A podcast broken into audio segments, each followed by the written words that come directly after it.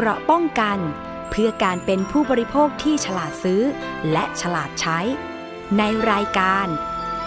ภูมิคุ้มกัน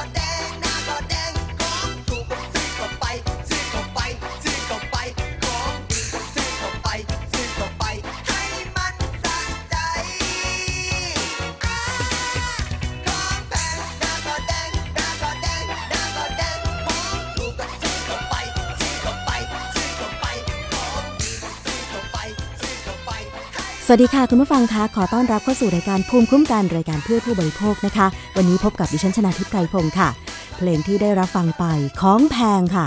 จากผลงานเพลงของคุณติ๊กชิโร่วันนี้ที่นำเพลงนี้มาฝากกัน ไม่ใช่อะไรหรอกค่ะ เพราะว่ามีประเด็นที่เราจะต้องมาคุยกันเกี่ยวกับเรื่องของหมูแพง ไข่แพง แล้วก็ ATK แพงนะคะ นอกจากปัญหาการระบาดของโควิด -19 ที่ อาจจะกล่าวได้ว่าตอนนี้มีการระบาดของเชื้อสายพันธุ์ใหม่ก็คือโอมิครอน ถือว่าเข้าสู่การระบาดระลอกที่ 5 ในประเทศไทยแล้วหรือเปล่านั้นเนี่ยนะคะ ก็ยังมีปัญหาเรื่องของข้าวของราคาแพงค่ะคุณผู้ฟัง โดยเฉพาะเนื้อหมูซึ่งถือเป็นอาหารชนิดหนึ่งนะคะที่ คนไทยเราก็ต้องบริโภคกันเป็นประจำแหละ มีเมนูไหนบ้างที่ฮิตๆกันสำหรับเมนูเนื้อหมูนะคะ ลาบหมูเอ่ยหมูย่างเอ่ยหมูปิ้งเอ่ยนะคะ เมื่อก่อนเนี่ยอาจจะเห็นหมูปิ้งไม้ละ 5 บาท 7 บาท ตอนนี้ไม่มีแล้วค่ะ ก็ขึ้นราคาเป็น 10 บาท วันก่อนที่ฉันไปเจอนะคะ ในขณะที่เดินทางไปต่างจังหวัด หมูย่างเกลือหมูปิ้งเนี่ยไม้เล็กกว่า เมื่อก่อนมากเลยนะคะ ไม้ละ 15 บาท อันนี้เราก็เข้าใจผู้ประกอบการแม่ค้าแม่ขายนะคะว่า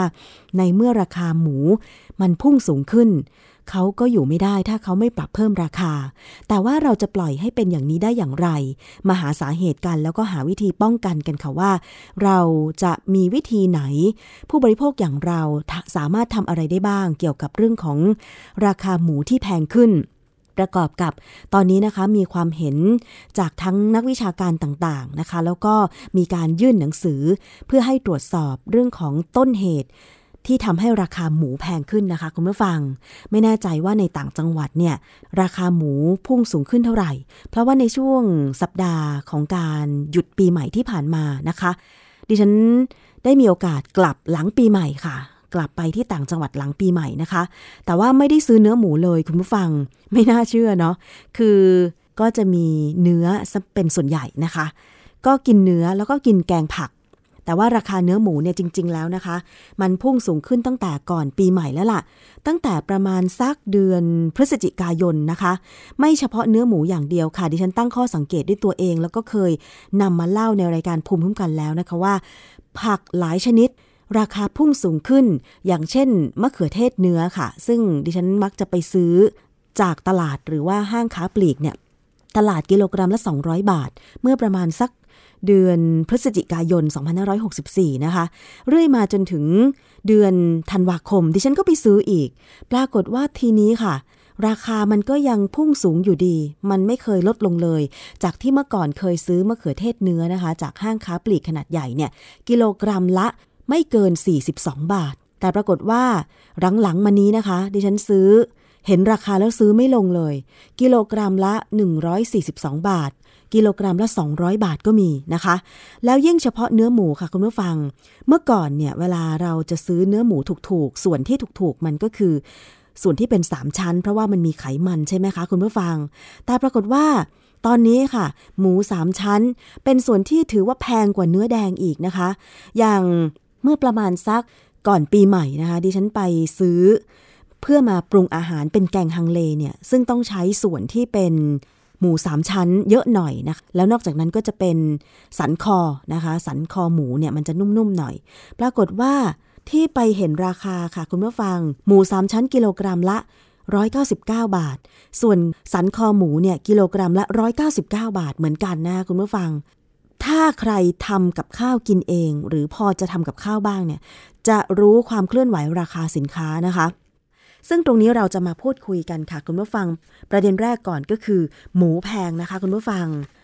มีการลงพื้นที่ของรัฐมนตรีช่วยว่าการกระทรวงเกษตรและสหกรณ์ค่ะ เพื่อไปพบปะกับเกษตรกรผู้เลี้ยงหมูรายย่อยที่ภาคเหนือ เพื่อแก้ไขปัญหาหมูแพง แล้วก็มีทางด้านความเคลื่อนไหวของรองอธิบดีกรมปศุสัตว์ เร่งให้ตรวจสอบข้อมูลโรคอหิวาแอฟริกาในหมูนะคะ หลังมีกระแสข่าวพบว่ามีการระบาดในไทย เมื่อ 8 มกราคมที่ผ่านมาค่ะ นายประพัฒน์โพธสุทนนะคะ ลงพื้นที่จังหวัดเชียงใหม่ร่วมประชุมกับผู้ว่าราชการจังหวัด 7 จังหวัดภาคเหนือ และกลุ่มเกษตรกรผู้เลี้ยงหมูรายย่อยในภาคเหนือ เพื่อแก้ปัญหาราคาหมูแพง และส่งเสริมให้มีการเลี้ยงหมู โดยเฉพาะกลุ่มผู้เลี้ยงรายย่อย ที่มีกว่า 185,000 ราย ซึ่งส่วนใหญ่อยู่ภาคเหนือกว่า 70,000 รายนะคะ นายประพัฒน์ระบุสาเหตุหมูแพงมาจาก 2 ปัจจัย คือเรื่องของการตลาดและการระบาดของโรคทำให้หมูหายไปจากตลาด 3-5 ล้านตัว ซึ่งทุกวันบริโภควันละ 50,000 ตัวต่อวัน เมื่อหมูขาดตลาดไม่พอเนี่ยก็ทำให้ราคาพุ่งขึ้นเป็นเท่าตัว การแก้ไขปัญหาเบื้องต้นทำได้ก็คือ ส่งเสริมให้เกษตรกรเลี้ยงหมู เกษตรกรที่มีคอกอยู่แล้วก็สามารถดำเนินการได้ทันทีนะคะ คุณประพัฒน์บอกว่าเบื้องต้นรัฐจะส่งเสริมให้เกษตรกรเลี้ยงหมู 20 ตัว ถ้าเลี้ยงพ่อพันธุ์แม่พันธุ์ก็เลี้ยงได้ 2 ตัว โดยรัฐบาลและธนาคารเพื่อการเกษตร และสหกรณ์การเกษตร หรือทกสนะคะ จะสนับสนุนงบประมาณ 30,000 ล้านบาท ส่งเสริมให้เกษตรกร ร่วมกันในการจัดหาอาหารสัตว์ที่จะได้ราคาถูกนะคะ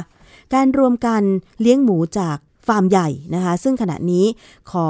ประสานนะคะ โดยจะให้ฟาร์มขนาดใหญ่เห็นแก่ส่วนรวม คนในประเทศกำลังเดือดร้อน ฟาร์มใหญ่ ๆ ก็ต้องช่วยกัน หมายความว่าจะเหมือนเหมือนกับขอกำลังการเลี้ยงหมูจากฟาร์มใหญ่ให้เกษตรกรรายย่อย ช่วยเลี้ยงแบบนี้หรือเปล่านะคะ แล้วก็นอกจากนั้นค่ะ ในการประชุมนะคะ นายสัตวแพทย์ชัยวัฒน์โยทะคน รองอธิบดีกรมปศุสัตว์นะคะ ท่านก็กล่าวว่า จากกระแสข่าวพบว่ามีการแพร่ระบาด ไวรัสแอฟริกาในสุกร หรือไวรัส ASF กรมปศุสัตว์ได้ตรวจสอบระยะหนึ่งแล้วนะคะ ซึ่งต้องตรวจให้เป็นไปตามกฎหมายกฎระเบียบและข้อบังคับ ตามหลักวิชาการ ของการสอบสวนทางระบาดวิทยาตามมาตรฐานสากลนะคะ ซึ่งถ้าหากผลครบถ้วน ก็จะพยายามเปิดเผยข้อมูล ไม่มีการปกปิดค่ะ ประเทศไทยเป็นประเทศสังคมโลกให้การยอมรับ ก็ให้ความเชื่อมั่นในการมาตรการควบคุมโรคนะคะคุณผู้ฟัง นอกจากนี้ค่ะนายสัตวแพทย์ชัยวัฒน์ก็ยังกล่าวอีกว่า ก็จะมีชุดเฉพาะกิจลงตรวจสอบในพื้นที่นะคะ ที่มีกระแสข่าวว่าพบการระบาดของไวรัส ASF ในสุกร และพื้นที่ที่ระบุว่าเป็นผลตรวจของมหาวิทยาลัยเกษตรศาสตร์นะคะ ก็ต้องเป็นไปตามขั้นตอนด้วย ส่วนข้อมูลว่ามีการระบาดของโรค ASF ในสุกรนะคะหรือไวรัสแอฟริกาในหมูเนี่ยตั้งแต่ปี 2562 ก็ยังไม่มีการตามเบาะแสตามที่สื่อมวลชน หรือกลุ่มเกษตรกรให้ข้อมูลมา ที่ผ่านมาก็ไม่เห็นมีรายงานว่ามีนะคะตั้งแต่มีการระบาดที่จีนก็ระมัดระวังมาโดยตลอด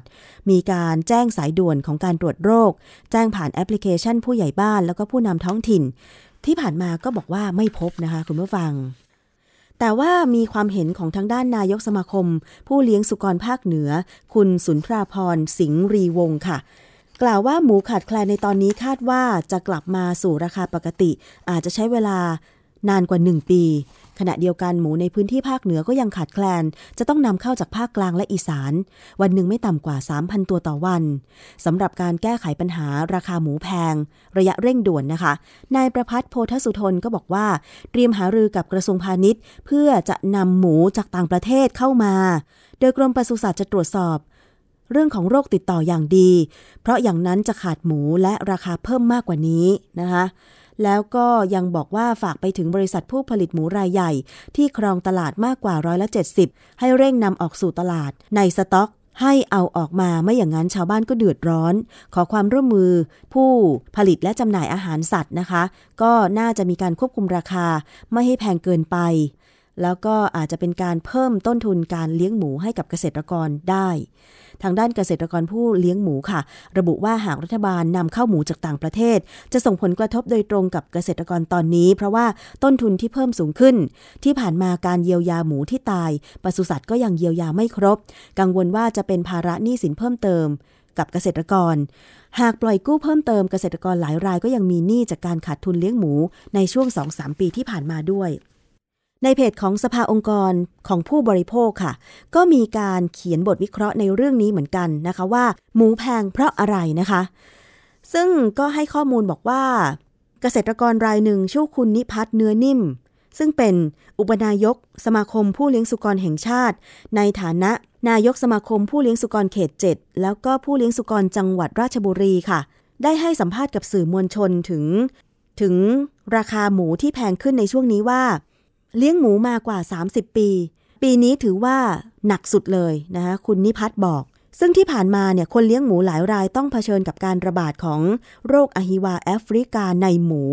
นะคะหรือ ASF เป็นโรคที่ไม่มีวัคซีนป้องกันหรือยารักษาเลย สุดท้ายทำให้หมูล้มตายเป็นจำนวนมาก อีกทั้งการระบาดก็ยังส่งผลให้แม่หมูเหลือน้อยลงกว่าครึ่ง จนทำให้กำลังการผลิตลูกหมูหรือที่เรียกว่าหมูขุนลดลงน้อยไปด้วย พูดง่าย ๆ ก็คือเมื่อก่อนประเทศไทยเลี้ยงหมูในระดับที่เพียงพอกับการบริโภคภายในประเทศ แล้วก็ยังสามารถส่งออกได้อีกด้วย แต่ขณะนี้ค่ะจำนวนหมูหายไปประมาณร้อยละ 50-70 ดังนั้นผลกระทบที่เกิดขึ้น จึงไปกระทบทั้งระบบนะคะทั้งเกษตรกรผู้เลี้ยงที่ต้องแบกรับต้นทุนต่างๆ พ่อค้าแม่ค้าแผงหมูที่ต้องมารับหมูในราคาที่สูงขึ้น ร้านอาหารก็มีการปรับราคาขึ้น และสุดท้ายผู้บริโภคก็ต้องซื้อหมูหรืออาหารที่แพงขึ้นด้วย ซึ่งก็สอดคล้องกับคุณวิทูลเลี่ยนจำรูนนะคะ เลขาธิการมูลนิธิชีววิถีหรือไบโอไทยค่ะ ที่มองว่าสาเหตุหลักๆ ที่ทำให้หมูมีราคาแพงก็คือ การระบาดของโรคอหิวาแอฟริกาในหมูทำให้หมูตายเป็นจำนวนมากค่ะ แล้วเกษตรกรคนเลี้ยงหมูก็ไม่สามารถรับภาระหนี้สินได้ ท้ายที่สุดรายย่อยก็หายไปจากระบบ เพราะว่าสายป่านที่ยาวไม่มากพอ เหมือนกับอุตสาหกรรมขนาดใหญ่ และเมื่อคนเลี้ยงหมูหายไป ย่อมส่งผลกระทบกับปริมาณเนื้อหมูค่ะ ทั้งนี้คุณวิทูลก็มองว่าการระบาดของโรค ASF ดังกล่าวเนี่ยน่าจะเกิดมาสักพักใหญ่ ๆ แต่ว่ากรมปศุสัตว์ไทยกลับไม่ยอมรับว่ามีการระบาด เพราะอาจจะเป็นเพียงเพื่อปกป้องเรื่องของการส่งออกเนื้อหมูของไทยไปยังต่างประเทศ ซึ่งการส่งออกที่ว่านี้มีอุตสาหกรรมขนาดใหญ่จำนวนหนึ่งได้ประโยชน์ จากการส่งออกเนื้อหมู ในยามที่ทั่วเอเชียเกิดโรคระบาด นอกจากนี้ค่ะยังพบว่าในช่วงเดือนพฤษภาคมของปี 2564 ที่ผ่านมา เวียดนามปฏิเสธการนำเข้าหมูจากไทย เนื่องจากพบว่าหมูจำนวน 980 ตัว ติดโรคอหิวาแอฟริกาในหมู ดังนั้นคุณวิทูลจึงเกิดคำถามว่า เป็นไปได้อย่างไรว่าพบการติดโรคจำนวนมากขนาดนั้น กลับไม่มีการถแถลงข่าว หรือปรากฏเป็นข่าวในประเทศไทยนะคะ มาดูในเรื่องของต้นทุน การเลี้ยงหมูกันบ้างค่ะ อาหารหมูถือเป็นปัจจัย การผลิตที่สำคัญ ที่เกษตรกรจะต้องลงทุนในการเลี้ยงหมูนะคะ ถือว่าลงทุนมากที่สุดเลยประมาณร้อยละ 60-70 ซึ่งอาหารหมูที่ว่าก็คือข้าวโพดเลี้ยงสัตว์ กากถั่วเหลือง มันสำปะหลัง มีราคาสูงขึ้นมากทีเดียว และมีการคาดการว่าปัจจัยการผลิตเหล่านี้ น่าจะมีราคาที่สูงขึ้นกว่านี้ในอีกอนาคตนะคะ นอกจากนี้ยังมีต้นทุนที่เกิด ขึ้นมาใหม่สำหรับคนเลี้ยงหมูไทย นั่นก็คือการปรับปรุงฟาร์ม การเลี้ยงหมู ให้เข้าสู่รูปแบบมาตรฐานของกรมปศุสัตว์ รวมถึงมาตรการปฏิบัติ ทางเกษตรสำหรับฟาร์มสุกร ฉบับทบทวนโดยต้นทุนที่เพิ่มสูงขึ้นนะคะ จากทั้งปัจจัยการผลิต รวมทั้งระเบียบกฎเกณฑ์ที่หน่วยงานประกาศออกมาทำให้เกษตรกรรายย่อยที่เลี้ยงหมูหายไปจากระบบค่ะ เนื่องจากไม่สามารถแบกรับต้นทุนได้ ผลที่ตามมาก็คือหมูในไทยมีน้อยลง แต่ความต้องการมีมาก จึงต้องมีการปรับราคาขึ้น แล้วก็ทำให้แพงอยู่ในขณะนี้นะคะ ราคาหมูตอนนี้เกือบเท่าค่าแรงขั้นต่ำค่ะคุณผู้ฟัง ตอนนี้เรามาดูราคาเนื้อหมูกันนะคะ ที่ดิฉันบอกในตอนต้นนะคะว่าได้เคยไปซื้อ เนื้อหมูนะคะจากห้างค้าปลีกขนาดใหญ่เมื่อช่วงก่อนสิ้นปี 2564 ที่บอกว่า หมู 3 ชั้นพุ่งสูงขึ้นไปถึงกิโลกรัมละ 199 บาท หมูสันคอหรือสันคอหมูเนี่ยนะคะก็ราคา 199 บาทเหมือนกันเนี่ยแต่ว่าราคาณประมาณวันที่นะคะต้นเดือนมกราคม 2565 นี้นะคะ กิโลกรัมละ 250 บาทนะคะ และคาดการว่าราคาจะทะลุไปถึงกิโลกรัมละ 300 บาท เท่ากับว่าราคาเนื้อหมูขนาดนี้ แถมยังเป็นโปรตีนที่คนไทยส่วนใหญ่นิยมบริโภค กลับมีราคาเท่าๆกับค่าแรงขั้นต่ำซึ่งกระทบกับคนส่วนใหญ่ในประเทศอย่างแน่นอนค่ะหากดูรายงานจากการศึกษาพบว่าคนส่วนใหญ่ มีค่าใช้จ่ายด้านอาหารประมาณครึ่งหนึ่งหรือร้อยละ 50 ของค่าใช้จ่ายทั้งหมดนะคะ เพราะฉะนั้นเมื่อราคาอาหารสูงขึ้น สิ่งที่ผู้บริโภคจะทำได้ก็คือ อาจจะมีการบริโภคอาหาร หรือมีกำลังในการซื้ออาหารน้อยลง ผลที่ตามมาก็คือพ่อค้าแม่ค้าขายหมูได้น้อยลง แผงหมูลดน้อยลงหรือปิดไปเลย ก็มีนะคะ เพราะไม่สามารถขายของได้ กลายเป็นว่าเกษตรกรรายย่อย พ่อค้าแม่ค้ารายย่อย ผู้บริโภคล้วนได้รับผลกระทบไปทุกภาคส่วน แต่ที่ยังอยู่ได้น่าจะเป็นอุตสาหกรรมรายใหญ่ ที่สามารถผลิตอาหารสัตว์เองได้ ผลิตหมูเองได้นะคะผลิตอาหารเองได้และยังมีแหล่งกระจายเนื้อหมูของตัวเอง ไปยังผู้บริโภค เช่น การส่งออกไปต่างประเทศเป็นต้น ก็ไม่ต้องบอกนะคะว่ามีอุตสาหกรรมรายใหญ่ เจ้าไหนในประเทศไทยที่มีการผลิต ครอบคลุมตั้งแต่อาหารสัตว์ เลี้ยงสัตว์ เลี้ยงไข่เออเลี้ยงไก่ไข่นะคะผลิตไข่นะแล้วก็ส่งออกเนื้อหมูส่งออกผลิตภัณฑ์ การเกษตร แล้วก็ทำอาหารแบบครบวงจรมีอยู่เจ้าเดียวนะคะเอ๊ะหรือมีเจ้าอื่นด้วย ซึ่งทางด้านของคุณนิพัฒน์ค่ะ ที่เป็นเกษตรกรผู้เลี้ยงหมู และเป็นอุปนายกสมาคมผู้เลี้ยงสุกรแห่งชาติเนี่ยก็ระบุถึงสาเหตุที่ราคาหมูแพงนะคะ ไปกว่า 200 บาทต่อกิโลกรัม ว่าหากรัฐบาลมีการบริหารจัดการที่รวดเร็วมากกว่านี้ เหตุการณ์อาจจะไม่รุนแรง วันนี้ผู้บริโภคเดือดร้อน คนเลี้ยงหมูก็เดือดร้อนมันก็ไปด้วยกัน เพราะฉะนั้นเราจะทำอย่างไร ให้ผู้บริโภคเดือดร้อนน้อยที่สุด ผู้เลี้ยงหมูเจ็บน้อยที่สุด เมื่อกล่าวถึงนโยบายของรัฐที่พยายามจะตรึงราคาหมูเพื่อช่วยผู้บริโภค คุณวิทูลเลี่ยนจำรูน เลขาธิการมูลนิธิชีววิถีก็กล่าวบอกว่า การแก้ปัญหาดังกล่าวยังไม่สามารถแก้ปัญหาหมูแพงได้อย่างแท้จริง และราคาหมูก็น่าจะพุ่งสูงขึ้นไปเรื่อยๆ คุณวิทูลมองว่าหมูจะต้องมีราคาที่ยุติธรรม เนื่องจากปัญหาที่เกิดขึ้นในขณะนี้ก็คือ เกิดจากการบริหารงานของรัฐบาล เช่น การปกปิด เรื่องของโรคระบาดเพื่อประโยชน์ของอุตสาหกรรมใหญ่ รวมถึงการปล่อยให้มีการรวมศูนย์ของอุตสาหกรรมอาหารสัตว์ทั้งระบบ ตั้งแต่การผลิตอาหารสัตว์ ไปจนถึงการผลิตหรือกระจายเนื้อหมู หรือเรียกได้ว่ากินรวบตั้งแต่ต้นน้ำจนถึงปลายน้ำดังนั้นการแก้ไขปัญหาเรื่องนี้ก็คือ ไม่ปล่อยให้มีการผูกขาดรวมศูนย์ โดยต้องเพิ่มผู้เลี้ยงหมูรายย่อยให้มากที่สุด ส่งเสริมให้มีการผลิตอาหารสัตว์ได้เอง หรือส่งเสริมให้มีแหล่งกระจายเนื้อหมู เพื่อไม่ให้มีการพึ่งพา บริษัทอาหารสัตว์ขนาดใหญ่ รวมถึงต้องรักษาเกษตรกรอื่นที่อยู่ในห่วงโซ่การผลิตด้วย เช่น เกษตรกรที่ผลิตข้าวโพด ผลิตปลายข้าว เพื่อให้เขามีอาชีพอยู่ได้ และเพื่อไม่ให้มีการรวมศูนย์อยู่ในมือของคนใดคนหนึ่งนะคะ เกษตรกรผู้เลี้ยงหมูนะคะ ก็ยังเรียกร้องให้รัฐจัดการปัญหาหมูแพง มองว่าความจริงใจจากภาครัฐในการแก้ไขปัญหานี้เป็นเรื่องสำคัญ รัฐควรจะแก้ปัญหาเรื่องของโรคระบาด หรือการให้เกษตรกรผู้เลี้ยงหมูที่หายไปกว่า 2 0 0 0 0 0 ราย กลับเข้ามาเลี้ยงหมูได้เหมือนเดิม หรือแม้กระทั่งการแก้ไขปัญหาราคาหมูแพง จนกระทบพ่อค้า แม่ค้าแผงหมู ร้านอาหารและผู้บริโภค ต้องสร้างความสมดุล แม้ว่าหมูจะมีราคาแพง แต่ผู้บริโภคอย่างเราก็ไม่ควรละเลย ที่จะเรียกร้องให้รัฐบาลและหน่วยงานที่เกี่ยวข้อง เข้ามาจัดการปัญหาหรือว่าผลักดัน ไม่ให้มีการผูกขาด ปัจจัยจากการผลิตต่างๆนะคะ เรียกร้องให้รัฐบาลแก้ไขปัญหาเชิงโครงสร้างอย่างยั่งยืน สิ่งที่สำคัญอย่างเช่น การกระจายการผลิตอาหารให้กับรายย่อย หรือแม้แต่การเสนอให้มีการนำเข้าเนื้อสัตว์ เพื่อแก้ไขปัญหาตรงนี้ ก็มองว่าอาจจะไม่ใช่การแก้ไขปัญหาระยะยาว เนื่องจากเมื่อนำเข้าเนื้อสัตว์เข้ามาเนี่ยก็จะส่งผลกระทบต่อรายย่อย อาจจะเกิดการร่วมศูนย์หรือผูกขาดการนำเข้าขึ้นอีก และที่ตามมาในอนาคตก็คือ ผู้บริโภคจะลำบาก เพราะต้องพึ่งพา อาหารจากต่างประเทศมากขึ้น ดังนั้นเราจะต้องอดทนและควรเรียกร้องให้มีการส่งเสริมเกษตรกรรายย่อย ทั้งเรื่องของการผลิตอาหารสัตว์ด้วยตัวเอง การผลิตหมู หรือแม้แต่การส่งเสริมให้มีสถานที่ รองรับการกระจายผลิตภัณฑ์จากเนื้อสัตว์ หลายองค์กรนะคะ ได้มีการวิเคราะห์กันนะคะ แล้วก็มีการเผยแพร่บทความทางเพจของสภาองค์กรของผู้บริโภค ซึ่งหลาย ๆ เรื่องนะคะ ดิฉันเห็นด้วยกับเรื่องนี้เลย เพราะอะไร เรื่องของเกษตรกรรายย่อยผู้เลี้ยงหมูเนี่ยหายไปจากระบบมากจริง ๆ สังเกตว่าเมื่อก่อน คุณแม่คุณย่าดิฉันก็เลี้ยงหมู อาจจะไม่ใช่เป็นฟาร์ม แต่ว่าเลี้ยงหมูทีละหนึ่งตัวสองตัว แล้วแต่กำลัง อาหารหมูสามารถหาได้เองรำข้าวหรือปลายข้าวเนี่ยก็มาจากการเอาข้าวเปลือกที่ทำนาเองเนี่ยนะคะ ไปสีที่โรงสี แล้วเอารำข้าวเนี่ยมาเลี้ยงหมู อาจจะไปซื้อ อาหารหมูที่เป็นพวกโปรตีนวิตามิน หรืออะไรก็ตามที่เขาใช้เลี้ยงหมูมาผสมกับรำข้าว แล้วคุณย่ามีการใช้ต้นกล้วย ในการที่จะเอามาสับสับหั่นหันหั่นเอาไปต้มผสมกับอาหารหมู แล้วก็สามารถใช้เลี้ยงหมูแบบบ้านๆได้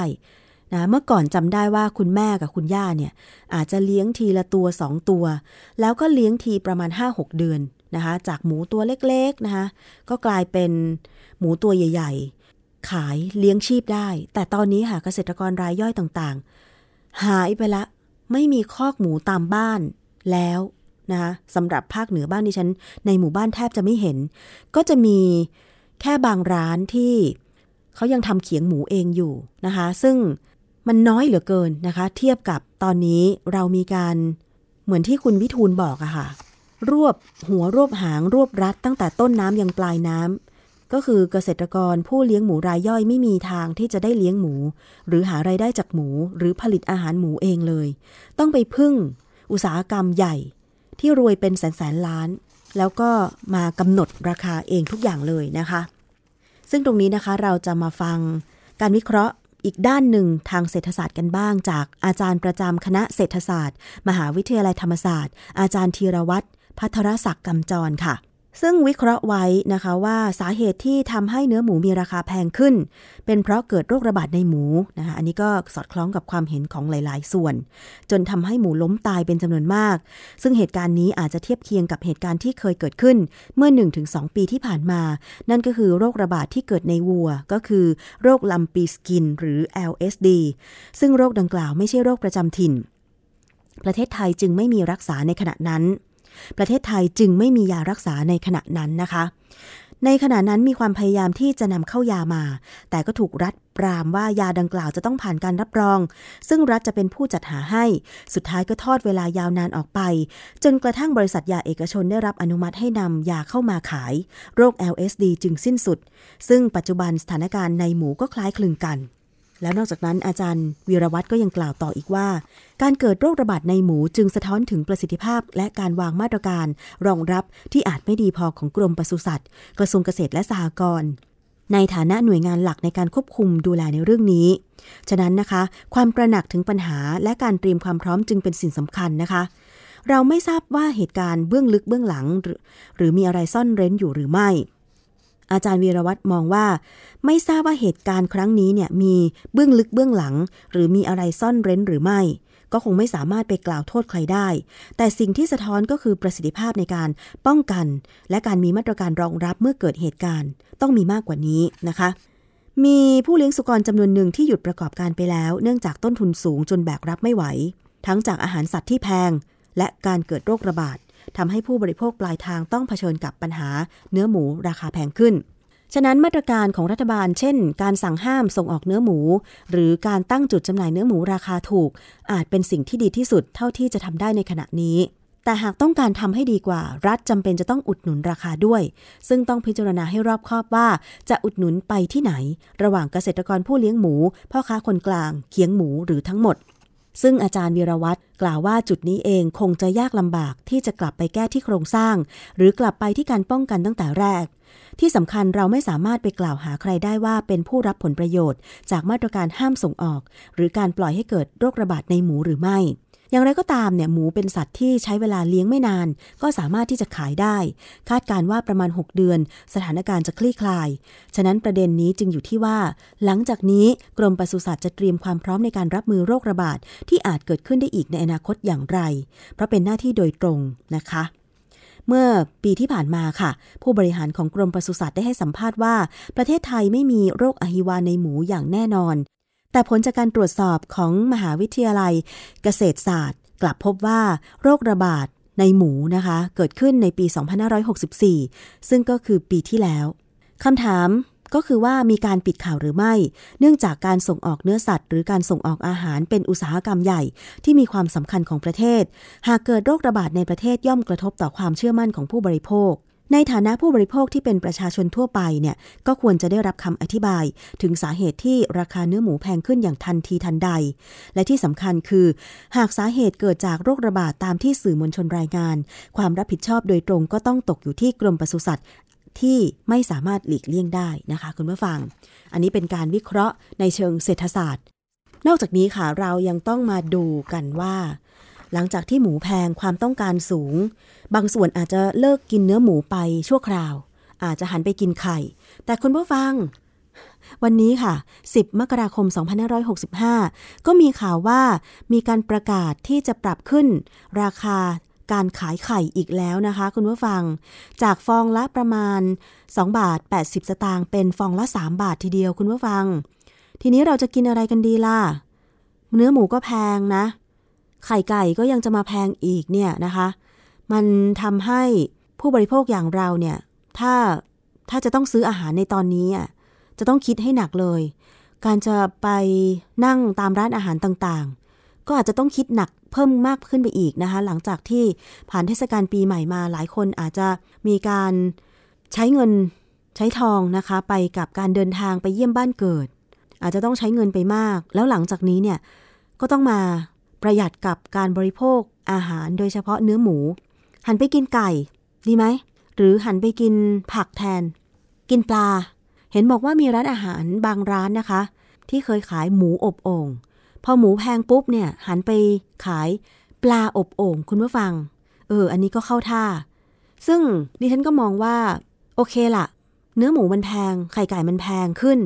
แต่ว่าไข่ไก่ยังพอรับได้นะ ยังพอรับได้แต่ว่า ก็หันไปกินเนื้อไก่กับ เนื้อปลาแทนก็แล้วกันอ้อนอกจากนั้นนะคะ เมื่อราคาหมูแพงเนี่ย มันมีผู้ประกอบการขายเนื้อหมูบดบางรายที่คิดไม่ซื่อ เอาเนื้อไก่บดมาผสมเนื้อหมูบดแต่ว่าขายในราคาเนื้อหมูบดซึ่งมันก็ไม่ถูก มันก็เอาเปรียบผู้บริโภคนะคะ คุณผู้ฟัง ที่ผ่านมาค่ะ มีข่าวบอกว่ามีขบวนการลักลอบนำเข้าเนื้อสุกรแช่แข็งเข้ามาในไทย โดยสำแดงเท็จว่าเป็นสินค้าชนิดอื่น มีการจัดจำหน่ายทั้งในรูปแบบของบรรจุภัณฑ์ที่มีการลักลอบจากต่างประเทศนะคะ และกระจายสินค้าเพื่อจำหน่ายปะปนกับเนื้อสุกรไทย เรื่องนี้ถือเป็นการบ่อนทำลายภาคอุตสาหกรรมการเลี้ยงหมูของประเทศ แล้วก็สร้างมูลค่าทางเศรษฐกิจที่เกี่ยวเนื่องรวมแล้วกว่า 2 0 0แสนล้านบาทต่อปี และเสี่ยงกับโรคสุกรที่อาจติดมากับผลิตภัณฑ์ที่ไม่รู้แหล่งที่มา ซึ่งไม่ได้ขอใบอนุญาตการนำเข้าซากสัตว์ และไม่ผ่านการกักตรวจโรคก่อน ก่อนที่จะนำเข้ามาในราชอาณาจักร ตามพระราชบัญญัติโรคระบาดสัตว์ พุทธศักราช 2558 รวมถึงอาจจะมีความเสี่ยงต่อการปนเปื้อนของสารเร่งเนื้อแดง ซึ่งถือเป็นสารที่ต้องห้ามตามพระราชบัญญัติควบคุมคุณภาพอาหารสัตว์ พุทธศักราช 2558 เนื้อสุกรแช่แข็งที่ลักลอบนำเข้ามาเนี่ยถือเป็นมหันตภัยต่อผู้บริโภคชาวไทย ต่อพี่น้องเกษตรกรและทำลายเศรษฐกิจอย่างแท้จริงนะคะ และยังมีข่าวบอกว่า มีพ่อค้าหัวใสแอบนำเอาเศษเนื้อไก่ หนังไก่ มาบดผสมกับเนื้อหมู หลอกขายเป็นเนื้อหมูบดตามท้องตลาด โดยนำหมูบดมาขายในกิโลกรัมละ80-100 บาท ซึ่งเป็นราคาที่ถูกกว่าท้องตลาด ทั่วไปอย่างมาก เมื่อดูเผินๆก็เหมือนกับเนื้อหมูบดทั่วไป โดยมีทั้งสี แบบเนื้อแดงและสีขาวแบบมันหมูด้วย แต่เมื่อตักใส่น้ำร้อน เนื้อทั้งสองชนิดกลับแยกออกจากกัน โดยเนื้อที่เห็น คล้ายจะเป็นมันหมูก็จะแตกออก แล้วก็จะลอยขึ้นเหนือผิวน้ำพบว่าจะเป็นหนังไก่บ้าง เป็นมันไก่บ้าง หรือแม้แต่เอ็นไก่ก็มี ส่วนเนื้อที่จมอยู่บางส่วนก็จะกลายเป็นสีขาว พบว่าเป็นเนื้อไก่ บางส่วนยังแดงก็คือเนื้อหมู ซึ่งเห็นความแตกต่างอย่างชัดเจนนะคะ ข้อแนะนำค่ะวิธีการแยกระหว่างเนื้อหมูและเนื้อไก่อย่างง่าย ๆ ที่ทุกคนสามารถสังเกตเองได้ก็คือ สังเกตที่สีของเนื้อ ซึ่งเนื้อหมูก็จะมีสีเป็นสีชมพู สีชมพูไม่ซีดเกินไป หรือสีไม่แดงจนเกินไป ต่างจากเนื้อไก่ที่จะมีสีส้มแดงระเรื่อ สังเกตจากเส้นใยของเนื้อค่ะ โดยเนื้อไก่จะมีเส้นใยเนื้อเป็นริ้วลึกตามแนวยาว สังเกตเห็นได้อย่างชัดเจน ขณะที่เนื้อหมูจะมีริ้วน้อย และเนื้อจะเรียบกว่า ซึ่งเวลาหั่นเนื้อจะเห็นได้ชัด สังเกตจากไขมัน โดยไขมันหมูจะชุ่ม แล้วก็แทรกกระจายเข้าไปในเนื้อ ขณะที่เนื้อไก่จะไม่มีมันแทรกในเนื้อเลยนะคะ จะเป็นเนื้อแห้งๆอะ ใครเคยเห็นเนื้ออกไก่บ้าง มันจะแห้งๆไม่มีไขมันนะคะ การต้ม เนื้อไก่บดจะมีความเหลวกว่า และขาดง่ายกว่า เมื่อเทียบกับเนื้อหมูบด ซึ่งหากว่าเนื้อบดที่เราซื้อมามีเนื้อไก่ผสมอยู่นั้น เวลาต้มแล้วเนี่ยก็จะมีลักษณะเหลวจับตัวเป็นก้อนได้ยากกว่าหมูบดทั่วไปนะคะ อะใครชอบกิน เอาหมูมาปั้นเป็นก้อนแล้วใส่ในแกงจืดบ้างก็ลองสังเกตดูนะคะ ว่าถ้าเป็นเนื้อไก่เนี่ยมันก็จะไม่ค่อยจับตัวเป็นก้อน แต่เนื้อหมูบดเนี่ยก็จะจับตัวเป็นก้อนดีนะคะ เลือกซื้อเนื้อหมูหรือเนื้อไก่จากร้านที่มีใบรับรองปศุสัตว์โอเค หรือป้ายรับรองมาตรฐาน สินค้าเกษตร และอาหารหรือป้ายอักษรภาษาอังกฤษว่า Q นะคะ ซึ่งเครื่องหมายรับรอง Q หมายถึง เครื่องหมายรับรองที่กระทรวงเกษตรและสหกรณ์ประกาศใช้เพื่อแสดงถึงการรับรองสินค้าเกษตรและอาหาร ว่าเป็นไปตามประกาศ ว่าเป็นไปตามมาตรฐานที่ประกาศ โดยได้รับความเห็นชอบจากคณะกรรมการ มาตรฐานสินค้าเกษตรและอาหารแห่งชาติ ในด้านความปลอดภัยอาหาร หรือ Food Safety และด้านคุณภาพที่จำเป็นนะคะ ในกรณีที่พบการทำผิดค่ะ ก็คือมีการลักลอบเอาเนื้อไก่บดไปผสมหมูบดหรือขายสินค้าที่ไม่มีคุณภาพ ลักลอบนำเข้าไม่ผ่านการกักโรค ไม่ผ่านการตรวจโรคเนี่ยนะคะ ก็จะดำเนินการบังคับใช้กฎหมายตามความผิดที่พบค่ะ อย่างเช่นความผิดตามพระราชบัญญัติคุ้มครองผู้บริโภคมาตรา 47 ผู้กระทำผิดก็ ผู้กระทำผิดมีเจตนาก่อให้เกิดความเข้าใจผิดในแหล่งกำเนิด สภาพคุณภาพ ปริมาณหรือสาระสำคัญประการอื่น ก็มีโทษจำคุกไม่เกิน 6 เดือน หรือปรับไม่เกิน 1 0 0 0 0แบาท หรือทั้งจำทั้งปรับนะคะ ความผิดตามพระราชบัญญัติควบคุมการฆ่าสัตว์ หรือการจำหน่ายเนื้อสัตว์ พุทธศักราช 2559 มาตรา 38 ฐานจำหน่ายเนื้อสัตว์ที่มิได้รับรองให้จำหน่าย โทษจำคุกไม่เกิน 1 ปี ปรับไม่เกิน 1 0 0 0 0แบาท หรือทั้งจำทั้งปรับค่ะ นอกจากนั้นยังมีความผิดตามกฎหมายอาญามาตรา 271 ผู้ใดขายของโดยหลอกลวงด้วยประการใด ๆ ให้ผู้ซื้อหลงเชื่อในแหล่งกำเนิด สภาพ คุณภาพหรือปริมาณแห่งของนั้นอันเป็นเท็จ การกระทำนั้นไม่เป็นความผิดฐานช่อโกง โทษจำคุกไม่เกิน 3 ปี หรือปรับไม่เกิน 60,000 บาท หรือทั้งจำทั้งปรับค่ะคุณผู้ฟัง ซึ่งเรื่องนี้นะคะ สามารถที่จะแจ้ง พื่อให้ตำรวจบกปคบนะคะ ไปตรวจสอบได้ ถ้าหากพบเบาะแสว่าเขียงหมูไหนนะคะ ตลาดไหน มีการขายเนื้อไก่บดผสมหมูบดหรือ เนื้อไม่มีคุณภาพต่างๆนะคะ สามารถแจ้งผ่านหมายเลขโทรศัพท์สายด่วนของตำรวจบกปคบหรือตำรวจคุ้มครองผู้บริโภคเรียกง่ายๆนะคะ หมายเลขโทรศัพท์ 1135 1135 หรือที่เพจ Facebook ของ ตำรวจบกปคบก็คือเพจปคบเตือนภัยผู้บริโภคค่ะ และนอกจากนั้นยังสามารถแจ้งไปได้ที่กรมปศุสัตว์ เห็นบอกว่าแจ้งผ่านแอปพลิเคชัน DLD 4.0 ได้ตลอด 24 ชั่วโมงด้วยนะคะ คุณผู้ฟัง ระมัดระวังกันค่ะ เอาเป็นว่าก็อย่าฉวยโอกาสนะคะ ตอนนี้เราต้องช่วยๆกันค่ะ ในเมื่อความต้องการเนื้อหมู มันพุ่งสูงก็อย่าเอาเนื้อไก่ไปผสมเลย หรือถ้าจะให้ปลอดภัยที่สุด อาจจะต้องซื้อหมูเป็นชิ้น แต่ว่าอาจจะต้องลดปริมาณลงนะคะคุณผู้ฟังอะเรื่องของหมูแพง ไข่แพงตอนนี้มาถึง ATK แพงค่ะ ก็เนื่องจากว่ามีการระบาดของเชื้อไวรัสโคโรนาสายพันธุ์ใหม่ 2019 สายพันธุ์โอมิครอน ที่ตอนนี้ในประเทศไทยอาจจะถือได้ว่าเข้าข่ายระบาดระลอกที่ 5 แล้วหรือยังเนี่ยนะคะทำให้ความต้องการที่จะได้ชุดตรวจ ATK หรือ Antigen Test Kit ไปตรวจด้วยตัวเองเนี่ยเพิ่มสูงมากขึ้น เพราะฉะนั้นเนี่ยราคาตอนนี้เห็นบอกว่าเพิ่มสูงขึ้นค่ะ ก่อนหน้านี้ที่มีการอนุญาตนะคะ ให้มีการจำหน่ายชุดตรวจ ATK หาเชื้อไวรัสโควิด -19 แล้วมีการควบคุมราคา มีการประมูลโดยรัฐด้วยบางยี่ห้อเนี่ยนะคะ แต่ปรากฏพอมีการระบาด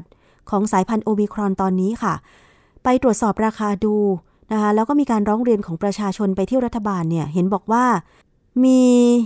การร้องเรียนชุด ATK ราคาพุ่งสูงค่ะ เรื่องนี้คุณไตรสุรีไตรสรณกุล รองโฆษกประจำสำนักนายกรัฐมนตรีนะคะ กล่าวว่า ขณะนี้รัฐบาลได้รับข้อร้องเรียนจากหลายช่องทางเกี่ยวกับ ราคาของชุดตรวจโควิด -19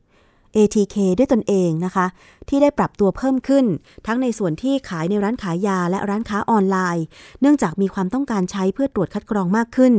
ทั้งในช่วงเทศกาลปีใหม่ ที่ใช้สำหรับคัดกรองก่อนเข้าร่วมกิจกรรมที่มีการรวมกลุ่ม และหลังเทศกาลปีใหม่ ที่มีแนวโน้มระบาดเพิ่มมากขึ้นนะคะ ทั้งนี้พลเอกประยุทธ์จันโอชานายกรัฐมนตรีก็มอบหมายไปยังกระทรวงพาณิชย์ ให้ติดตามเรื่องนี้อย่างใกล้ชิด หากพบการฉวยโอกาสขึ้นราคาก็ให้ดำเนินการตามกฎหมาย พร้อมกับวางแนวทางป้องกันไม่ให้เกิดการเอารัดเอาเปรียบ ที่ยังอยู่ในช่วงยากลำบากอยู่นะคะ ซึ่งเรื่องนี้คุณไตรสุรีบอกว่า นายกรัฐมนตรีได้ขอให้กระทรวงพาณิชย์ร่วมกับหน่วยงานที่เกี่ยวข้องดำเนินการเช่นเดียวกับช่วงแรก ที่รัฐบาลอนุญาตให้ใช้ชุดตรวจ ATK แล้วมีปัญหาชุดตรวจราคาสูง โดยกระทรวงพาณิชย์ได้ร่วมกับหลายหน่วยงาน เช่น กระทรวงสาธารณสุขนะคะกระทรวงการคลังสำนักงานตำรวจแห่งชาติตั้งคณะทำงานเพื่อติดตามวิเคราะห์สถานการณ์การซื้อขายชุดตรวจ ATK นำไปสู่การวางมาตรการต่างๆ เพื่อให้มีการขายที่เป็นธรรม เปิดให้มีการแข่งขันที่สูงขึ้น ให้มีการจำหน่ายหลากหลายช่องทางมากขึ้น เพื่อช่วยแก้ไขปัญหาการเข้าถึงชุดตรวจได้ยาก แล้วก็ราคาที่แพงนะคะ ชุดตรวจ ATK ถือเป็นเครื่องมือคัดกรองโควิด -19 ที่สำคัญค่ะ นอกจากกระทรวงพาณิชย์ต้องติดตามแก้ไข และป้องกันปัญหาเรื่องราคาแล้วเนี่ยนะคะนายกก็บอกว่าขอความร่วมมือผู้ขายอย่าฉวยโอกาสเอาเปรียบประชาชน ขอให้ทำธุรกิจอย่างเป็นธรรม โดยภาครัฐมีกลไกติดตามการค้าขายทุกช่องทาง ซึ่งหากพบการค้าขายที่เอารัดเอาเปรียบก็ จะดำเนินคดีได้นะคะ คุณผู้ฟังอะอันนี้ก็เป็นเรื่องของสินค้าราคาที่แพงขึ้น ก็หวังว่าหลังจากที่เรานำเสนอในรายการ เดี๋ยวเรามาติดตามกันว่าราคาจะถูกลงไหม แต่ว่าผู้บริโภคอย่างเราๆค่ะ ก็ต้องพยายาม หาทางรอด ให้ประคับประคองชีวิตตัวเอง ไปได้ให้รอดในช่วงนี้นะคะ เข้าปีใหม่มาแล้ว ก็คิดว่าหลายคนเนี่ยอาจจะต้องเริ่มกิจกรรมใหม่ ๆ กิจการใหม่ ๆ หรือ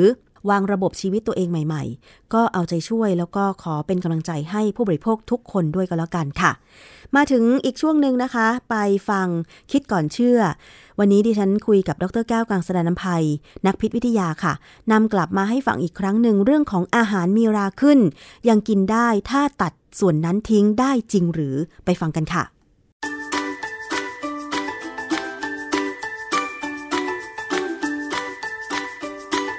ช่วง คิดก่อนเชื่อ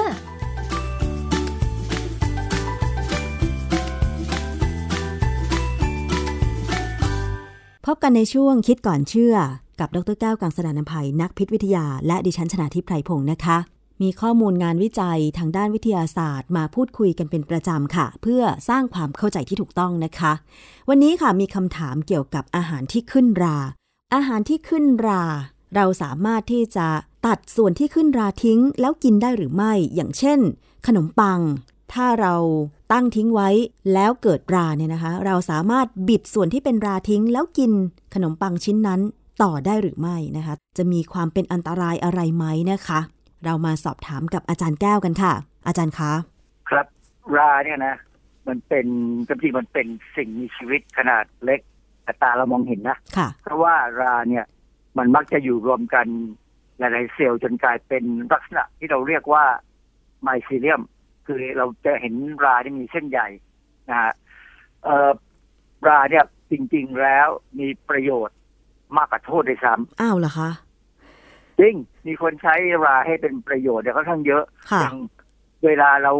ทำเต้าเจี้ยว นะค่ะพวกเนี้ยหรือทำอาหารของอินโดนีเซียที่เรียกว่าเทมเป้นะก็ใช้รา ทั้งนั้นเลยค่ะเพราะฉะนั้นราเนี่ยมีประโยชน์มากกว่าโทษเพียงแต่ว่า โทษของมันบางครั้งร้ายแรงอืมนะเออเมื่อกี้เราพูดถึงขนมปังค่ะ ขนมปังเนี่ย ซื้อมาจริง ๆ เนี่ย วิธีเก็บที่ดีดีที่สุดคือเก็บในตู้เย็น เพราะว่าเขาเขาจะมีอายุของการให้เราเก็บข้างนอกเนี่ยได้แค่ ผมจำได้ว่าประมาณสองสามวันเองนะค่ะเวลาเราไปดูขนมปังไปดู ซื้อขนมปังตามร้านเนี่ยตามซูเปอร์มาร์เก็ตเนี่ย เราดูวันหมดอายุเนี่ยจะเห็นว่ามันแค่จริงๆสองสามวันค่ะแต่ว่าถ้าเราเก็บในตู้เย็นเนี่ย อาทิตย์หนึ่งก็อยู่ได้ โดยที่ไม่เสียกินได้ใช่ไหมโดยคะที่โดยที่ราไม่ขึ้นนะค่ะ หรือถ้าจะเก็บให้นานกว่านั้น และยังสามารถมีรสชาติได้เกือบเหมือนเดิมคือใส่ freezer เลยในตู้แช่แข็ง มันก็แข็งอะสิคะแล้วเวลากินก็แข็งเอามา wave อย่างเงี้ยเหรอคะ เออเอามาทิ้งไว้ในห้องให้มันให้มันคลายความเย็นก่อน แล้วก็เอาไป wave หรืออะไรก็ตาม มันจะกลับมาเกือบเหมือนเดิมอ๋อค่ะนะอันนี้ผมเห็นเพื่อนฝรั่งทำอย่างนี้ผมก็เลยคิดว่าเออฝรั่งนี่มันรู้เพราะว่าฝรั่งเขากินขนมปังทุกวันค่ะคนไทยสมัยสมัยก่อนเราไม่ค่อยกินขนมปังนะปัจจุบันเรากินขนมปังเยอะ เพราะว่ามันมันสะดวกอะนะบางทีมันก็สะดวกดีค่ะนะฮะเออเชื้อราเนี่ย มันขึ้นอยู่ได้เนี่ย มันขึ้นอยู่กับ ความชื้นในอากาศค่ะขึ้นกับอุณหภูมิ คือบ้านเมืองไทยเนี่ยนะเป็นสวรรค์ของเชื้อรา คือทิ้งปล่อยเผลอเมื่อไหร่ราขึ้นทันที อาจารย์เครื่องเนี่ยราขึ้น แต่ดิฉันก็มีคำถามว่าเก็บอาหารในตู้เย็นบางครั้งเนี่ย ก็มีเชื้อราด้วยเหมือนกัน อาจจะเป็นเพราะเก็บนานเกินไปหรือเปล่าอาจารย์ อันที่หนึ่งเก็บงานเกินไปก็ได้นะ อันที่สองตู้เย็นมีความสามารถไม่พออืม คือตู้เย็นบางยี่ห้อเนี่ย คุณภาพในการที่เขาจะตัดอุณหภูมิเนี่ย อาจจะคืออุณหภูมิมันจะค่อยๆขึ้นไปถึงจุดหนึ่งเขาจะรีสตาร์ทใหม่ค่ะเปิดให้เครื่องทำความเย็นมันทำให้ทำให้เย็นลงมาค่ะอุณหภูมิในตู้เย็นช่องช่องแช่เย็นธรรมดาเนี่ยควรจะไม่เกิน8องศาเซลเซียสค่ะ แต่บางครั้งบางยี่ห้อเนี่ยโดยเฉพาะตู้เย็นสเตนเลสเนี่ยมันขึ้น15ยังได้เลย อืมขึ้น15ไปแล้วมันก็ดึงลงมา สองสามองศาได้ค่ะเนี่ยแล้วมันก็ปล่อยไปไปขึ้นไป15อีกเพราะฉะนั้น ใครไปซื้อนมพาสเจอร์ไรซ์หรืออะไรก็ตามอะที่ต้องแช่เย็นเนี่ยค่ะมันตามตามร้านที่ขายเป็นตู้สเตนเลสเนี่ยค่ะอาจจะอันตรายเพราะว่าเพราะว่าความเย็นไม่พอตู้สเตนเลสมันเย็นไม่พอแล้วเขาผมไม่เห็นมีมอกรนะตู้เย็นอะอ๋อสเตนเลสที่ผมไม่แน่ใจว่ามีมอกรไหมผมมองไม่เห็นนะ แล้วอย่างตู้แช่ร้านสะดวกซื้อที่มีสาขามากที่สุดในประเทศไทยอะอาจารย์ ตู้แช่เขาเนี่ยที่เขาแช่นมแช่เครื่องดื่มเนี่ยเขาก็ไม่มีประตูปิดนะคะเขาก็แบบเป็นตู้แช่โล่งๆค่ะ คือตู้แบบเนี้ยนะถ้าเป็นซุปเปอร์มาร์เก็ตดีๆเนี่ยเขาจะมีเขาเรียกว่าเป็นเป็น curtain เป็น air curtain คือเป่าความเย็นลงมาค่ะบังเอาไว้ค่ะมันก็จะเย็นอยู่ตรงในข้างในแต่ข้างนอกก็อาจจะเย็น คือหมายความว่าพอเลยตู้ออกมาเนี่ยมันก็จะไม่ค่อยเย็นเท่าไหร่แต่ว่าบริเวณที่มีตู้เย็นพวกเนี้ยจะเย็นกว่าส่วนอื่นของซุปเปอร์มาร์เก็ตอืมค่ะอะ ทีนี้ถ้าอาหารอยู่ในตู้ที่ความเย็นไม่พอ หรือเราเก็บอาหารไม่ดีเนี่ย กี่วันอาจารย์รามันถึงจะขึ้นเนี่ยค่ะอาจารย์ อย่างที่บอกแล้วว่ามันขึ้นกับความชื้นขึ้นกับอุณหภูมินะที่เหมาะสมเนี่ย มันก็มีสิทธิ์จะขึ้นได้แล้วอีกที่สำคัญคืออย่างนี้คือวัตถุไอตัวอาหารเนี่ย ผลิตมาจากสถานที่ผลิต ซึ่งมีสปอร์ของรา เยอะไหมค่ะ ถ้าเป็นโรงงานที่ดีๆ เขาสามารถจะป้องกันอากาศข้างนอกไม่ให้เข้าไปในโรงงานได้ดีเนี่ยนะค่ะ สปอร์ราจะน้อยอืมโอกาสที่ราจะขึ้นก็น้อยค่ะแต่ว่าถ้าเป็นโอท็อปแล้วก็ไม่ต้องพูดถึงเลยนะ ถ้าโอท็อปนี่ไม่ต้องพูดเลยอะที่มีอยู่ครั้งหนึ่งจากนั้นผมเป็นอนุกรรมการในอย.ชุดหนึ่งเนี่ยนะค่ะมีเป็นแผ่นเทอมอะ เป็นสมุนไพรเนี่ยนะค่ะเขาขออนุญาตใช้ benzoic หมื่น ppm โหแล้วก็เอ๊ะเขาเขาทำไมมันใช้ตั้งหมื่น ppm เขาบอกใช้ต่ำกว่านั้นมันมีปัญหาอ๋อคือมีราขึ้นบ้างแบคทีเรียขึ้นบ้างอะไรอย่างเงี้ยนะค่ะความจริง benzoic เนี่ยมันสำหรับแบคทีเรียเขาขอใช้อีกตัวคือ sorbicค่ะ sorbic นี่สำหรับสำหรับราค่ะก็เลยถามเขาว่าโรงงานส่วนที่คุณใช้ผลิตไอ้สินค้าตัวเนี้ยมันเป็นยังไงเขาก็อธิบายให้ฟังอ๋อมันไม่มีแอร์หนึ่งเลยนะมันไม่ได้ปิดสนิทค่ะ สปอร์สปอร์มันก็ลอยมาจากอากาศจากข้างนอกได้อืมผมก็บอกว่าคุณลองไปทำโรงงานให้มันปิดสนิทดิแล้วทำให้แอร์มันให้มันสะอาดอะ คือพยายามใช้ระบบที่เรียกว่า GMP อะค่ะหรือ HACCP อะไรก็ตามเนี่ยซึ่งระบบพวกเนี้ยจะทำให้การปนเปื้อนของพวกจุลินทรีย์หรือว่าสปอร์ของราเนี่ยน้อยลงค่ะก็ปรากฏว่าสุดท้ายเขาขับกลับมาบอกว่าเขา ขอไม่ยกเลิกยกเลิกและขอถอนไม่ไม่ขอด้วยอนุญาตใช้ไอ้พวกสารพวกนี้แหละ ค่ะนะก็แสดงว่าไอ้ของพวกเนี้ยมันปรับปรุงได้เพราะฉะนั้นโอท็อปเนี่ย หรือว่าสินค้าที่ผลิตตามหมู่บ้านเนี่ย ถ้าผลิตให้ดีเนี่ย ยอมลงทุนติดแอร์หน่อยค่ะนะแล้วก็ทำความสะอาดบ่อยๆ หรือไม่ก็ซื้อเครื่องเครื่องฟอกอากาศมาสักตัวหนึ่งเนี่ย สินค้าก็จะอยู่ได้นานขึ้น ไม่ต้องอืมใส่ preservative หรือสารกันเสียมากนัก หรืออาจจะไม่ต้องใส่เลยค่ะ นะครับคือเชื้อราเนี่ย คนไทยมักจะ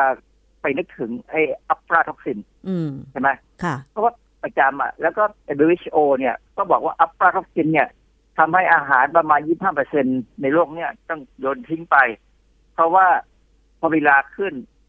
ส่วนใหญ่เขาไปมองว่ามันน่าจะมีอะฟลาท็อกซินค่ะซึ่งความจริงอะมันไม่ใช่หรอกอ้าวเหรอมันคะมีราอีกตั้งเยอะแยะราพวกเพนิซิลลิน Penicillium Penicillium เนี่ย มันเคยสามารถเอามาใช้เป็นยาปฏิชีวนะใช่ไหมสร้างเพนิซิลลินค่ะแต่ไอ้เพนิซิลลิน Penicillium ตัวเดียวกันเนี่ย ถ้าอุณหภูมิเปลี่ยนสภาวะแวดล้อมเปลี่ยน มันสร้างสารพิษตัวอื่นออกมาได้ ไม่ใช่เป็นยาปฏิชีวนะก็ได้อืนะมคือราเนี่ยเป็นพืชเป็นเป็นสิ่งมีชีวิตที่ประหลาดมาก มันสามารถจะเปลี่ยนไปสร้างสารพิษหรือสารไม่มีพิษก็ได้ขึ้นอยู่กับสิ่งแวดล้อมอ๋อเหรอขึ้นอคะยู่กับสิ่งแวดล้อมเลยค่ะ สร้างได้เลยนักแล้วเปลี่ยนไปเปลี่ยนมาได้เลย เราจะทราบได้ยังไงว่ามันอยู่ในสิ่งแวดล้อมนี้มันจะเป็นพิษ อยู่อีกสิ่งแวดล้อมหนึ่งมันจะไม่เป็นพิษอาจารย์ เอางี้ เวลาเขาผลิตเต้าเจี้ยวหรือซีอิ๊วอะไรก็ตามเนี่ยนะเขาไม่ต้องเอาเชื้อราใส่ลงไปเลยนะค่ะเขาแค่เอาถั่วเหลืองที่ทำให้สุกแล้วเนี่ย แล้วคลุกแป้งคลุกอะไรของเขาตามสูตรเขาเนี่ยค่ะแล้วก็ไปวางในบริเวณที่เดิมที่เคยผลิตได้ค่ะเดี๋ยวเดี๋ยวแต่ เดี๋ยวเนี่ยสปอร์ราที่มันค้างอยู่ในอากาศหรือค้างอยู่ตามเพดานเนี่ยไม่จะตกลงมา ค่ะแล้วสปอร์ราพวกนี้จะมีเป็นเป็นแต่ปริมาณมากกว่าราชนิดอื่นค่ะเพราะฉะนั้นมันก็จะขึ้นก่อน แล้วมันก็จะทำให้เกิดผลิตภัณฑ์อืมเพราะฉะนั้นโรงงานผลิตสินค้าพวกนี้จะไม่ทำความสะอาดเลยอืมเหมือนกับเหมือนกับร้านขายก๋วยเตี๋ยวเนื้อเปื่อย ที่จะไม่ล้างกระทะเลยค่ะตลอดชาติ ล้างเมื่อไหร่เสียสภาพเลยความอร่อยจะหายไปอ๋อเขาพูดอย่างนี้นะค่ะเพราะฉะนั้นไอ้ไอ้ของพวกนี้มันมันเป็นเทคนิคที่จริงเป็นภูมิปัญญาคนโบราณ แต่ว่าคนปัจจุบันก็ใช้ความรู้ทางวิทยาศาสตร์ทางด้านไอ้จุลชีววิทยาเนี่ย มาดูแล้วก็ทำให้ถูกต้องค่ะนะฮะมันเป็นเทคนิคพิเศษที่เขาจะเก็บเอาไว้ เพราะฉะนั้นเนี่ยอย่างที่ญี่ปุ่นเนี่ย สินค้าโอท็อปของเขาเนี่ยโดยเฉพาะพวกที่เป็น ผลิตภัณฑ์ที่หมักด้วยราด้วยแบคทีเรียก็ตามเนี่ยค่ะแต่ละหมู่บ้านจะไม่เหมือนกันค่ะมันจะมีความพิเศษของมันนะฮะอันนี้เรามาดูว่าอาหารเนี่ย ถ้ามีราขึ้นเช่นผลไม้เนี่ยค่ะสมมติราขึ้นใช่ไหมโดยเฉพาะอย่างแอปเปิลเนี่ยค่ะจะเห็นเลยว่าที่ก้นของมันที่เป็นบุ๋มบุ๋มๆเข้าไปเนี่ยตรงนั้นน่ะมีราแน่ใช่ๆนะเป็นธรรมชาติของเขาที่ต้องมีราค่ะพอถึงจุดหนึ่งเก็บไว้นานถึงจุดหนึ่งความ ความเต่งตึงความแข็งแรงของแอปเปิลมันน้อยลงเนี่ยราจะขึ้นทันทีค่ะ ถ้าราขึ้นแล้วถามว่าเราควรจะทิ้งไหม เราคว้านถ้าเป็นส่วนที่เป็นไปได้ราก็จะจริงออก แล้วก็เรากินส่วนที่ไม่มีราขึ้นได้ไหมอาจารย์ มันลำบากมากเลย เพราะว่าถ้าเกิดไอราตัวนั้นน่ะจริงๆราตัวนี้ชื่อเป็นนิซิเลียมรูบัมเนี่ยไอตัวเนี้ยมันสามารถสร้างสารมีประโยชน์ก็ได้ สร้างสารพิษก็ได้ แล้วแต่ภาวะแวดล้อมนะผมเคยทำวิทยานิพนธ์ปริญญาโทเนี่ยเรื่องไอ้พวกเนี้ยแหละค่ะ ปกติราเนี่ยมันจะมี mycelium ที่เราบอกว่าเป็นเส้นใยเนี่ยมันฝังไปในเนื้อในเนื้ออาหารได้อ๋อแล้วเวลามันสร้างสารพิษเนี่ยมันก็ปล่อยไปตามเส้นใยนี่แหละเพราะเหรอคะฉะนั้นมันจะซึมต่อไปจากจุดที่มันอยู่ที่เราเห็นค่ะ อาจารย์สังเกตง่ายมันจะซึมเข้าไปลึกขนาดไหน บางทีเราดูอย่างเช่นผลไม้ที่ขึ้นราอย่างเช่นแอปเปิลเนี่ยค่ะ ตรงส่วนที่มันเป็นรา มันก็จะสีเขียวเขียวๆคล้ำคล้ำๆ เป็นส่วนของราที่เรามองเห็นเป็นสปอราใช่ไหมคะ ทีนี้เนื้อมันก็จะมีสีคล้ำลงไปด้วย ลึกเวลาเราคว้านออกมา จะทิ้งเนี่ยค่ะ อันนั้นคือมันจะปล่อยพิษลงไป เท่ากับรอยคล้ำนั้นหรือเปล่า หรือว่ามันปล่อยเลยไปกว่านั้นนะคะ อาจารย์ๆมันเลย มันเลยเหรออันนี้คะดูให้ให้นึกถึงเนยเนยเนยแข็งนะเนยค่ะแข็งฝรั่งเนี่ยค่ะ เยอะมากเลยที่เวลาเขาทำเนยออกมาเสร็จแล้วเนี่ยเขาต้องบ่มด้วยเชื้อรา เอาเชื้อราเนี่ยบ่มราสีต่างๆบางทีก็มีสีน้ำเงินสีเขียวสีอะไรก็ตาม ถ้าเห็นแล้วเนี่ยจะกินคือคนไทยเนี่ยบางทีกินเนยแข็งแบบนี้ไม่ค่อยลง ค่ะ เพราะมันมันกินราแท้ๆเลย แต่ว่าอันนั้นเป็นราที่กินได้ อืมแล้วราพวกนี้จะสร้างกลิ่นเฉพาะให้เนยซึ่งไม่ว่ากี่ทีที่ผมไปดมผมก็มีความรู้สึกว่ามันเหม็นเหม็นเหม็นเหมือนละเหมือนอาหารขึ้นราผมไม่กิน ผมก็จะกินพวกเชดดาร์ชีสหรือพวกชีสที่ง่ายที่ไม่มีราขึ้นที่ไม่ใช่ราค่ะ ไอ้ราที่พวกที่มี ชีสในแข็งเนี่ยที่เรียกว่าชีสเนี่ยที่มีราขึ้นเนี่ยพวกนี้แพงมากนะค่ะเพราะฉะนั้นผมกินของถูกนะฮะอันนี้เพราะงั้นไอ้ไอ้ราพวกเนี้ยถ้าเวลาเขาผลิตเวลาเอาไปไว้บนเนยเนี่ย มันจะสร้างกลิ่น ซึ่งปล่อยไปตามไอ้เส้นใยแล้วก็กระจายไปตามทั่วทั้งทั้งก้อนก้อนเนื้อในแข็ง เพราะฉะนั้นมันไม่ใช่อยู่ที่จุดที่มันขึ้น มันลงไปลึกเลยแล้วก็ไปทั้งตัว เพราะฉะนั้นก็ทำให้เนยนั้นหอมแบบฝรั่งชอบ แต่ผมไม่ชอบค่ะ ดังนั้นสรุปแล้ว อาหารอะไรก็ตามที่มีราขึ้น คงต้องทิ้ง โดยเฉพาะอย่างยิ่งทิ้งให้รอบคอบนะ คือใส่ถุงผูกทิ้งถังขยะเลยค่ะอย่าไปให้หมาหรือแมวกินนะมันหมาหรือแมวเนี่ยมันก็เหมือนคนเลย มันก็สู้เชื้อราไม่ได้ มันก็เจอสารพิษเข้าไปมันก็มีปัญหาเหมือนกัน อาจารย์แล้วปัญหาของมันคืออะไร ถ้าเกิดว่าได้กินเชื้อราเข้าไปเนี่ยค่ะ ท้องเสีย หรือมันไปอืมสะสมในร่างกาย ไม่ไม่ไม่ทำให้ท้องเสียพวกนี้ไม่เหมือนแบคทีเรียค่ะเออเชื้อราเนี่ยถ้าเป็นสารถ้าสารสารพิษมาเช่นอะฟลาท็อกซินเนี่ยอะฟลาท็อกซินทำให้ตับเป็นมะเร็งอืมนะหรือถ้าเป็นตัวอื่นบางตัวก็ทำให้ไตพัง บางตัวก็มีสารที่ที่ออกมา มีผลเหมือนกับเป็นพวกไอ้ที่ไปบีบทำให้มดลูกเนี่ยบีบแรงมากเลยบางทีทำให้แท้งค่ะ เคยมีอย่างอาหารสัตว์เนี่ย ส่วนใหญ่อาหารสัตว์นี่ก็เก็บบางทีก็ไม่ดูแลให้ดีเนี่ยนะราขึ้นเนี่ยทำให้สัตว์ต่างๆ ที่ท้องเนี่ยแท้งเป็นแถวเลยก็มีอ๋อนะ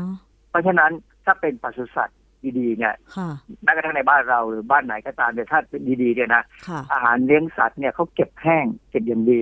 เพื่อป้องกันการสูญเสียสัตว์เนื่องจากแท้งหรืออะไรพวกเนี้ยนะค่ะเพราะฉะนั้นเอ่อ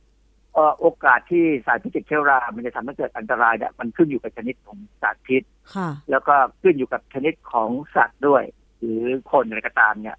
แต่ส่วนใหญ่เราจะนึกถึงแค่อะฟลาท็อกซินเนี่ย ตอนแรกที่มันมีปัญหาเนี่ยเขาเรียกว่าทำให้เกิดอาการที่เรียกว่า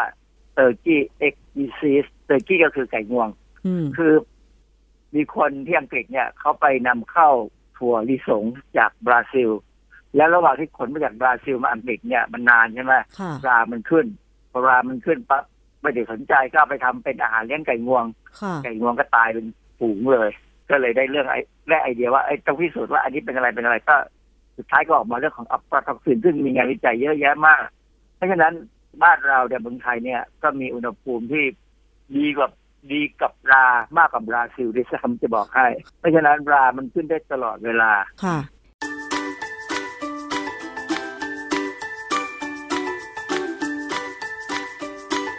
ช่วง คิดก่อนเชื่อแ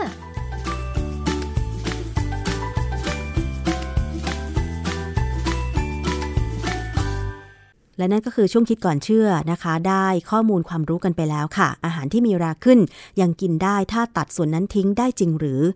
ขอบคุณมากเลยสำหรับการติดตามรับฟังรายการภูมิคุ้มกันในวันนี้ค่ะ ทางไทย PBS Podcast ไม่ว่าจะเป็นเว็บไซต์หรือแอปพลิเคชัน